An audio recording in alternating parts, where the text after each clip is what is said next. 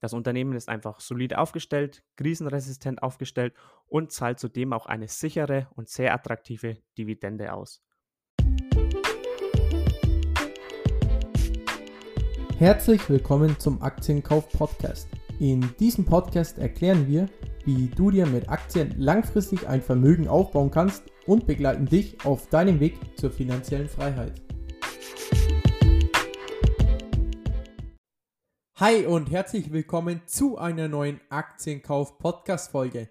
Hier sind wieder der Sebi und ich, der René, am Start. Ja, Sebi, dann erzähl doch mal unseren Zuhörern, was alles so in der letzten Woche an der Börse passiert ist. Ja, auch von mir erstmal nochmal ein Hallo und herzlich willkommen zu dieser Podcast-Folge. Ja, diese Woche war wirklich wieder eine unglaublich starke Woche für die Indizes. Im Moment kennen die Indizes eigentlich nur einen Weg und das ist steil nach oben. So ist zum Beispiel auch der DAX wieder vergangene Woche um sage und schreibe zehn Prozent angestiegen und steht jetzt bei ca. zwölftausendachthundert Punkten. Und etwas kurios dabei, das Ganze, also der DAX stieg um zehn Prozent an, obwohl die Arbeitslosenzahlen in Deutschland sich im Vergleich zum April etwas verschlechtert haben, denn es gibt im Mai im Vergleich zum April wieder hundertsiebzigtausend neue Arbeitslose. In Summe sind das jetzt zwei Komma acht Millionen Menschen ohne Arbeit in Deutschland im Moment. Werfen wir einen Blick auf, sage ich mal, eine der Meldungen, die die größte Schlagzeile meiner Meinung nach letzte Woche gemacht hat, nämlich fliegt die Lufthansa jetzt nach zweiunddreißig Jahren Zugehörigkeit zum DAX raus. Vielleicht kurz die Hintergründe oder der Grund hierfür erklärt. Die DAX-Zusammensetzung wird nämlich regelmäßig überprüft und ausschlaggebend, ob man jetzt zum DAX gehört oder nicht, sind eben zwei Punkte. Zum einen das Handelsvolumen und zum anderen die Streubesitz-Marktkapitalisierung. Und eben aufgrund des starken Kursverfalls der letzten Wochen bei Lufthansa sinkt natürlich dann infolgedessen die Streubesitz-Marktkapitalisierung und deswegen wird Lufthansa jetzt aus dem DAX rausfliegen. Dafür muss natürlich ein anderes Unternehmen nachrücken und das ist in diesem Fall der Berliner Immobilienkonzern Deutsche Wohnen. Diese Änderung wird dann zum zweiundzwanzigsten sechsten, also in circa zwei Wochen, durchgeführt. Ja, und täglich grüßt das Murmeltier, nämlich in diesem Fall das Wirecard-Murmeltier, denn es gab wieder neue Schlagzeilen von Wirecard. Am Freitag wurde nämlich im Auftrag der Staatsanwaltschaft eine Razzia im Hauptquartier von Wirecard durchgeführt. Grund hierfür ist der Verdacht auf eine Marktmanipulation. Konkret geht es dabei um zwei Meldungen, nämlich vom zwölften März und von, vom zweiundzwanzigsten April, in denen Wirecard eben veröffentlicht hatte, dass K P M G bei der Prüfung keine Anhaltspunkte einer Bilanzfälschung feststellen konnte. Aufgrund dieser Meldung von Wirecard selbst zog die Aktie dann stark an. Als dann der Prüfbericht rausgekommen ist von K P M G, hat sich dieser dann als deutlich kritischer und schlechter herausgestellt, als es eben Wirecard zuerst selbst veröffentlicht hatte, woraufhin die Aktie dann wieder absackte. Und daraus besteht jetzt eben die Anklage, nämlich sagt man, dass Anleger durch diese Aussage von Wirecard in die Irre geführt wurden. Ganz kurz noch ja, zur Vollständigkeit, laut Wirecard richtet sich dieser Verdacht aber nicht gegen das Unternehmen selbst, sondern eben gegen die Vorstandsmitglieder rund um den C E O Markus Braun. Und es gab noch auch eine Meldung von Conti, also auch einem DAX-Konzern, nämlich Conti kürzt jetzt auch die Dividende. Zuerst wurde gesagt, man zahlt in diesem Geschäftsjahr vier Euro Dividende aus. Jetzt sind es allerdings nur noch drei Euro pro Aktie. Nun, dann schauen wir auch noch kurz nach Amerika. Dort ist der wichtigste amerikanische Index, und zwar der Dow Jones, in der letzten Woche um sieben Prozent angestiegen. Grund für den Anstieg im Dow Jones waren vor allem die im Gegensatz zu Deutschland verbesserten Arbeitslosendaten. Hier gibt es nämlich zum ersten Mal seit vielen Wochen positive Meldungen vom Jobmarkt. Die Arbeitslosenquote ist nämlich im Vergleich zum Vormonat zum ersten Mal seit langem gesunken, und zwar von vierzehn Komma sieben Prozent auf dreizehn Komma drei Prozent. Auf unternehmerischen Seite gab es aber jedoch eine Negativmeldung, und zwar von Google.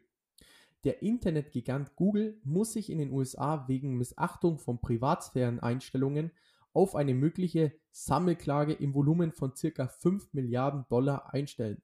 Laut der Beschwerde soll das Unternehmen über Google Analytics, Google Ad Manager und andere Anwendungen sowie Website-Plugins und Smartphone-Apps Daten von Internet-Usern sammeln, obwohl diese die Einstellungen auf privat gesetzt haben. Die Auswirkungen für Google, naja, Google bzw. Alphabet sitzt auf einem Cashback von ca. hundertsiebzehn Milliarden Euro. Also für jeden Alphabet-Aktionär kein großer Grund zur Sorge.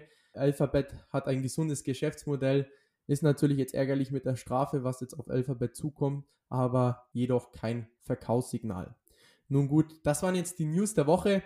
Wir haben natürlich wieder für euch ein Unternehmen vorbereitet. Sebi, was für ein Unternehmen haben wir heute für unsere Zuhörer vorbereitet? Ja, das Unternehmen, das wir heute genauer betrachten, ist Unilever. Das hatten wir ja letzte Woche schon angedeutet.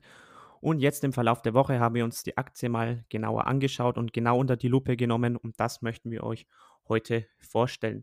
Ganz kurz zur Beschreibung von Unilever. Es handelt sich hierbei eben um ein weltweit führendes Konsumgüterherstellungsunternehmen, wenn man so sagen will. Denn Unilever betreibt oder hat insgesamt in seinem, ich sag mal, Markenportfolio über oder ca. vierhundert Konsumgütermarken und verkauft diese in ca. hundertneunzig Ländern auf der ganzen Welt. Insgesamt nutzen dabei ca. zwei Komma fünf Milliarden Menschen die Produkte von Unilever. Und diese Produkte fallen eben, eben in die Geschäftsbereiche Nahrungsmittel, Kosmetika, Körperpflege und sowie Haushalt und Textilpflege. Um mal ein paar Marken zu nennen, die dazugehören, das ist zum Beispiel Ben and Jerry's, Knorr, Langnese, Rexona, Lipton, Axe oder zum Beispiel Duschdass. Also ich glaube, jeder von euch wird sicherlich schon mal von der ein oder anderen Marke gehört haben oder die Marke selbst benutzt haben. Mein Favorit ganz nebenbei ist übrigens Ben and Jerry's, das Eis davon natürlich. Ja, kurz vorneweg, wir hatten es letzte Woche auch schon mal angesprochen, warum betrachten wir genau jetzt Unilever? Ja, wir hatten es eben letzte Woche schon gesagt, wir würden gerne eine weitere Aktie im Depot haben, die auch eine zweite Corona-Welle überstehen würde. Außerdem sehen wir es einfach selbst als sehr gute Taktik an, beziehungsweise glauben, es ist einfach eine sehr gute Vorgehensweise, sich ein Fundament in seinem Depot aufzubauen, das einfach aus nicht zyklischen Aktien besteht. Was meinen wir damit jetzt genau? Also wir hätten einfach gern eine Basis an Aktien im Depot, die sich größtenteils unabhängig von der Konjunktur bewegen und entwickeln. Wie erwähnt, sind das eben zum Beispiel Konsumgüterhersteller. Damit lässt sich dann auch einfach in einer Krise auch gut schlafen und man kann auch in einer Krise beruhigt sein. Jetzt nicht nur in der Corona-Krise, sondern natürlich auch, wenn sonst eine Krise kommt, wenn man so ein nicht zyklisches Fundament hat, kann man einfach gut schlafen, unserer Meinung nach. Genau, und ganz wichtig dabei ist natürlich auch die fundamentalen Kennzahlen eines Unternehmens zu überprüfen. Und da starten wir bei Unilever mal mit dem K G V. Und zum derzeitigen Kurs von knapp siebenundvierzig Euro beträgt das K G V einundzwanzig. Historisch liegt das K G V ungefähr auf demselben Niveau. Dann schauen wir mal zum Gewinnwachstum. Der ist stetig, aber der Gewinn wächst auch nur noch langsam. zweitausendachtzehn und zweitausendneunzehn hatte Unilever zwei, in Anführungszeichen, Ausbrecherjahre. Und zwar im Jahr zweitausendachtzehn ist der Gewinn um zweiundsechzig Prozent angestiegen und im Jahr zweitausendneunzehn um achtunddreißig Prozent eingebrochen. Sonst, wie gesagt, ist der Gewinn sehr stetig, aber hat ein eher geringes Wachstum. Das bestätigen auch die Prognosen für die nächsten zwei Jahre. zweitausendeinundzwanzig wird mit einem Gewinnwachstum von knapp neun Komma acht Prozent und zweitausendzweiundzwanzig von knapp sieben Komma vier Prozent geschätzt, wobei ich selber denke, dass diese Wachstumszahlen ein bisschen zu optimistisch sind. Dann schauen wir auf die Dividende und die Dividendenrendite beträgt zum aktuellen Kurs drei Komma vier Prozent. Die Dividende wurde auch aufgrund der Corona-Krise nicht gekürzt, sondern konstant gehalten. Was die Dividende angeht, die Dividende wird seit neunzehnhundertsiebenunddreißig ausbezahlt und sie wurde seit vierundzwanzig Jahren angehoben. Ist natürlich jetzt schade mit der Corona-Krise, dass sie dieses Jahr nicht die Dividende anheben, denn so wären sie jetzt auch ein Dividendenaristokrat, aber es gibt Schlimmeres. Dann schauen wir auf die nächste Kennzahl und zwar die Eigenkapitalquote. Die beträgt bei Unilever gerade mal einundzwanzig Komma vier Prozent. Ist ganz solide für einen Konsumgüterhersteller, aber im Jahr zweitausendsechzehn hat diese noch dreißig Prozent betragen. Es wurde sehr viel Fremdkapital beschafft für Aktienrückkäufe und Übernahmen, aber die Eigenkapitalquote von einundzwanzig Prozent schätze ich jetzt bzw. werte ich jetzt nicht als groß negativ, denn die Gewinne in diesem Geschäftsmodell sind sehr stabil und planbar, deshalb kein großer Grund zur Sorge. Dann schauen wir zur Eigenkapitalrendite und diese ist wirklich sehr beeindruckend. Aktuell beträgt diese ca. vierzig Prozent. zweitausendachtzehn, wie beim Gewinn bereits angesprochen, war es ein sehr starkes Jahr und hier lag die Eigenkapitalrendite bei sogar siebzig Prozent. Dann schauen wir mal zur E B I T-Marge. Die E B I T-Marge beträgt ca. sechzehn Prozent. Dies ist eigentlich sehr positiv zu bewerten, da der Konsumgütermarkt sehr hart umkämpft ist und dort in der Regel die Margen Jahr für Jahr ein bisschen schmelzen. Aber wie gesagt, Unilever kann sich hier gut behaupten und konnte diese sogar die letzten Jahre leicht steigern. Und zum Vergleich mal, Danone hat gerade mal eine E B I T-Marge von knapp zwölf Prozent. Dann zur letzten Kennzahl, Piotrowski F-Score, erzielt Unilever sieben von neun Punkten, bedeutet Unilever ist in einer finanziell absolut starken Verfassung. Ja, das sind jetzt mal die Zahlen zu Unilever. Sebi, wie wertest du die fundamentalen Kennzahlen? Positiv, negativ? Ja, wenn man mal zum Beispiel auf das K G V schaut, muss man schon sagen, es ist jetzt kein absolutes Schnäppchen, aber jetzt auch nicht irgendwie übertrieben teuer. Ich meine, das K G V bewegt sich ja eigentlich seit Jahren schon in diesem Bereich von zwanzig bis fünfundzwanzig. Ja, man kann eigentlich sagen, die Aktie ist also immer relativ gleich bewertet. Aber wie gesagt, jetzt kein unbedingtes Schnäppchen. Was mir sehr gut gefällt, ist die Dividendenrendite mit drei Komma vier Prozent. Das ist natürlich, ist natürlich stark. So einen kleinen Wermutstropfen habe ich hier oder kleinen Kritikpunkt. Das ist nämlich die Ausschüttungsquote. Die liegt nämlich bei ca. fünfundsechzig Prozent. Also recht viel höher sollte das meiner Meinung nach jetzt nicht mehr unbedingt sein. Und vor allem, was du natürlich auch vorgestellt hast, die Eigenkapitalrendite mit über vierzig Prozent, das ist natürlich sehr stark, also das überzeugt mich hier sehr. Alles in allem kann man natürlich jetzt sagen, ein sehr solides Unternehmen und vor allem, was die Kennzahlen auch sagen, meiner Meinung nach ein sehr krisenresistentes Unternehmen. Was mich auch natürlich beeindruckt hat hier, dass es auch jetzt in der Krise schafft, die Dividende zu halten. Wie du schon gesagt hast, ähm, etwas schade, dass jetzt die Dividende nicht das fünfundzwanzigste Jahr in Folge anheben können. Aber natürlich auch diese Halten, das Halten der Dividende deutet natürlich auch auf ein krisenresistentes Unternehmen hin. Werfen wir mal einen Blick so auf die Zukunftsaussichten. Wie könnte es denn weitergehen mit Unilever? Was denken da wir? Man muss natürlich sagen, oder beziehungsweise wir denken, dass auch mit hoher Wahrscheinlichkeit in Zukunft weiterhin eine stabile Nachfrage nach den Produkten von Unilever besteht. Denn man muss hier einfach sagen, es handelt sich hier einfach nur oder aus, fast ausschließlich nur um Produkte des alltäglichen Bedarfs, wie eben zum Beispiel Produkte für die Körperpflege oder Kosmetika. Und hier hat Unilever natürlich ein sehr breites Angebot mit über vierhundert Marken im Sortiment. Und dass diese Produkte nachgefragt werden, daran ändert natürlich oder ändert meistens auch eine Krise nichts. Ich nenne mal so ein Beispiel. Unter anderem gehört ja Axe zu Unilever. Und nur weil jetzt vielleicht eine Wirtschaftskrise kommt oder eine Rezession, ich meine, könnt ihr euch ja mal selber fragen, sagt ihr dann, ja, ich gehe zwar jetzt zur Arbeit, aber ich sprühe mich nicht mehr mit Deo ein oder ich benutze kein Deo mehr, nur weil jetzt ähm, eine Rezession ist. Ich wage es zu bezweifeln, beziehungsweise ich hoffe es natürlich für eure Arbeitskollegen, dass ihr nicht so denkt. Genauso ist es natürlich einfach, dass diese Konsumenten einfach markentreu sind. Ich kann es auch nur von mir selbst sagen, wenn ich ein Deo benutze, dann weiß ich genau, wo das hier in der, im Drogeriemarkt steht und dann werde ich da auch immer hingehen und immer wieder dasselbe Deo benutzen, weil ich weiß, wie es riecht. Keine Ahnung, ich weiß, wie es sich auf der Haut anfühlt. Also ich bin einfach markentreu. Und die Konsumenten, wo jetzt bei Unilever sind, glaube ich auch, dass diese in Zukunft bei Unilever bleiben werden. Was natürlich Unilever in die Karten spielt und allgemein Konsumgüterherstellern in die Karten spielt, ist die steigende Weltbevölkerung. Nämlich ganz einfach, es gibt mehr Menschen auf der Welt, also gibt es natürlich auch mehr Konsumenten für Gebrauchsgüter. Hier haben wir schon gelernt, Unilever ist in hundertneunzig Ländern aktiv und bedient im Moment zwei Komma fünf Milliarden Menschen. Steigt natürlich diese Anzahl, steigt natürlich auch der Umsatz und der Gewinn von Unilever. Auf der anderen Seite sehe ich so zwei Risiken. Auf der einen Seite ist es die Produktvermarktung, nämlich, ich sag mal, der Hauptwerbeweg für solche Güter war immer die Fernsehwerbung. Aber diese wird natürlich mittlerweile immer unlukrativer, ja, weil einfach Fernsehwerbung an Bedeutung verliert. Hier könnte, könnte das vielleicht so einen kleinen Knacks geben für das Unternehmen.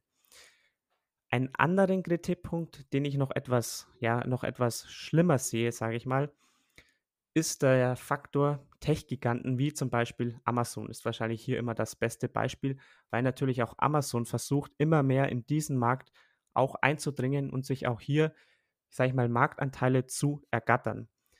Das könnte natürlich vielleicht irgendwann sogar so weit führen, dass sie ja erstmal eben Marktanteile von Unilever abgreifen und vielleicht irgendwann mal solche Unternehmen komplett vom Markt verdrängen. Aber das bleibt natürlich abzuwarten, wie sich Amazon dabei weiter in diesen Bereichen entwickelt.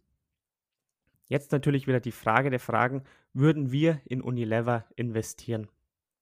Erstmal vorneweg bleibt hier natürlich wieder zu sagen oder muss man sagen, Unilever war nie eine Kursrakete in der Vergangenheit und wird es mit sehr hoher Wahrscheinlichkeit auch in Zukunft nicht sein. Also auch wieder hier der Hinweis für Leute, die jetzt meinen, sie müssen jetzt an der Börse irgendwie schnell reich werden, was natürlich sowieso ein Quatsch ist, aber wer natürlich nach irgendeiner Aktie sucht, die gute Kursgewinne erzielt, der ist mit Unilever wahrscheinlich nicht sehr gut bedient. Aber wie wir jetzt bereits schon erwähnt haben, wer sein Unternehmen vielleicht etwas defensiver aufstellen möchte und ein weiteres solides Unternehmen in sein Depot legen möchte, für den ist Unilever eine wirklich sehr gute Adresse. Das Unternehmen ist einfach solid aufgestellt, krisenresistent aufgestellt und zahlt zudem auch eine sichere und sehr attraktive Dividende aus. Nichtsdestotrotz muss man natürlich auch sagen, dass die Aktie im Moment kein absolutes Schnäppchen ist, wie wir anhand des K G Vs schon erklärt haben. Der René und ich, wir sind daher zu dem Entschluss gekommen, dass die Aktie trotz der guten Kennzahlen für uns im Moment keine Situation darstellt, bei der wir unbedingt per Einmalkauf jetzt mit einer großen Summe zuschlagen müssen. Der Idealfall wäre natürlich, wenn wir jetzt auf einen starken Kursrücksetzer warten und dann in die Aktie günstig einsteigen können. Aber wie ich auch schon erklärt habe, wir haben gesehen, das K G V bleibt eigentlich über die Jahre hinweg immer gleich, was natürlich darauf hindeutet, es gibt bei Unilever einfach wenig oder nur sehr schwache Kursrücksetzer, was natürlich einfach darauf wieder zurückzuführen ist, dass Unilever einfach ja unzyklisch ist und einfach ein sehr solides Geschäftsmodell hat. Deswegen auf Kursrücksetzer zu warten, macht bei Unilever einfach auch relativ wenig Sinn. Daher glauben wir, dass Unilever sich perfekt dazu eignet, einen Sparplan auf die Aktie anzulegen. Da die Aktie einfach immer relativ gleich bewertet ist, kann man so mit einem Sparplan sich immer weiter, immer ungefähr zur selben Bewertung, eine nach und nach größere Position aufbauen. Auf der anderen Seite haben wir so dann natürlich unsere Cash-Reserven übrig, um dafür in eine andere Aktie, die gerade vielleicht extrem günstig bewertet ist, einzusteigen. René, gibt es von deiner Seite aus noch was, was du zu Unilever ergänzen möchtest? Nein, also im Grunde genommen wurde schon alles gesagt. Also Unilever ist ein super passiver Titel für jedes Depot. Die fundamentalen Kennzahlen sind auf jeden Fall meines Erachtens sehr gut. Die Dividendenrendite von drei Komma vier Prozent ist auf jeden Fall schon sehr attraktiv. Denn vergleicht man mal mit den Zinsen auf ein Bankkonto von null Prozent, hat man mit Unilever auf jeden Fall etwas, das die jährliche Inflation auf jeden Fall deckt. Und Unilever hat ja auch dreizehn Marken, die jährlich mehr als eine Milliarde Euro an Umsatz erwirtschaften. Und das Ziel von Unilever ist es auch, die Kosten zu senken und die Gewinnmarge auf knapp zwanzig Prozent anzuheben. Und was natürlich auch der absolute Ritterschlag für Unilever in den letzten Jahren war, war, dass Warren Buffett schon seit längerem auf Unilever schielt. Denn zweitausendsiebzehn hat Kraft Heinz versucht, Unilever in Höhe von knapp hundertvierzig Milliarden Dollar zu übernehmen. Das hat nicht geklappt, aber das ist natürlich für Unilever auf jeden Fall ein absolutes Qualitätssiegel. Wie gesagt, ist kein Schnäppchen, aber für ein langfristiges Investment ist das absolut okay. Das ist natürlich nur unsere Meinung, das ist keine Kaufempfehlung. In diesem Sinne, Leute, das war's dann auch schon wieder von uns. Wir wünschen euch einen guten Start in die Woche und wir hören uns nächste Woche. Falls dir die Folge gefallen hat, lass doch gerne eine fünf Sterne Bewertung auf iTunes da oder teile die Folge mit deinen Freunden. In diesem Sinne, habt einen guten Start in die Woche und wir hören uns nächsten Sonntag wieder.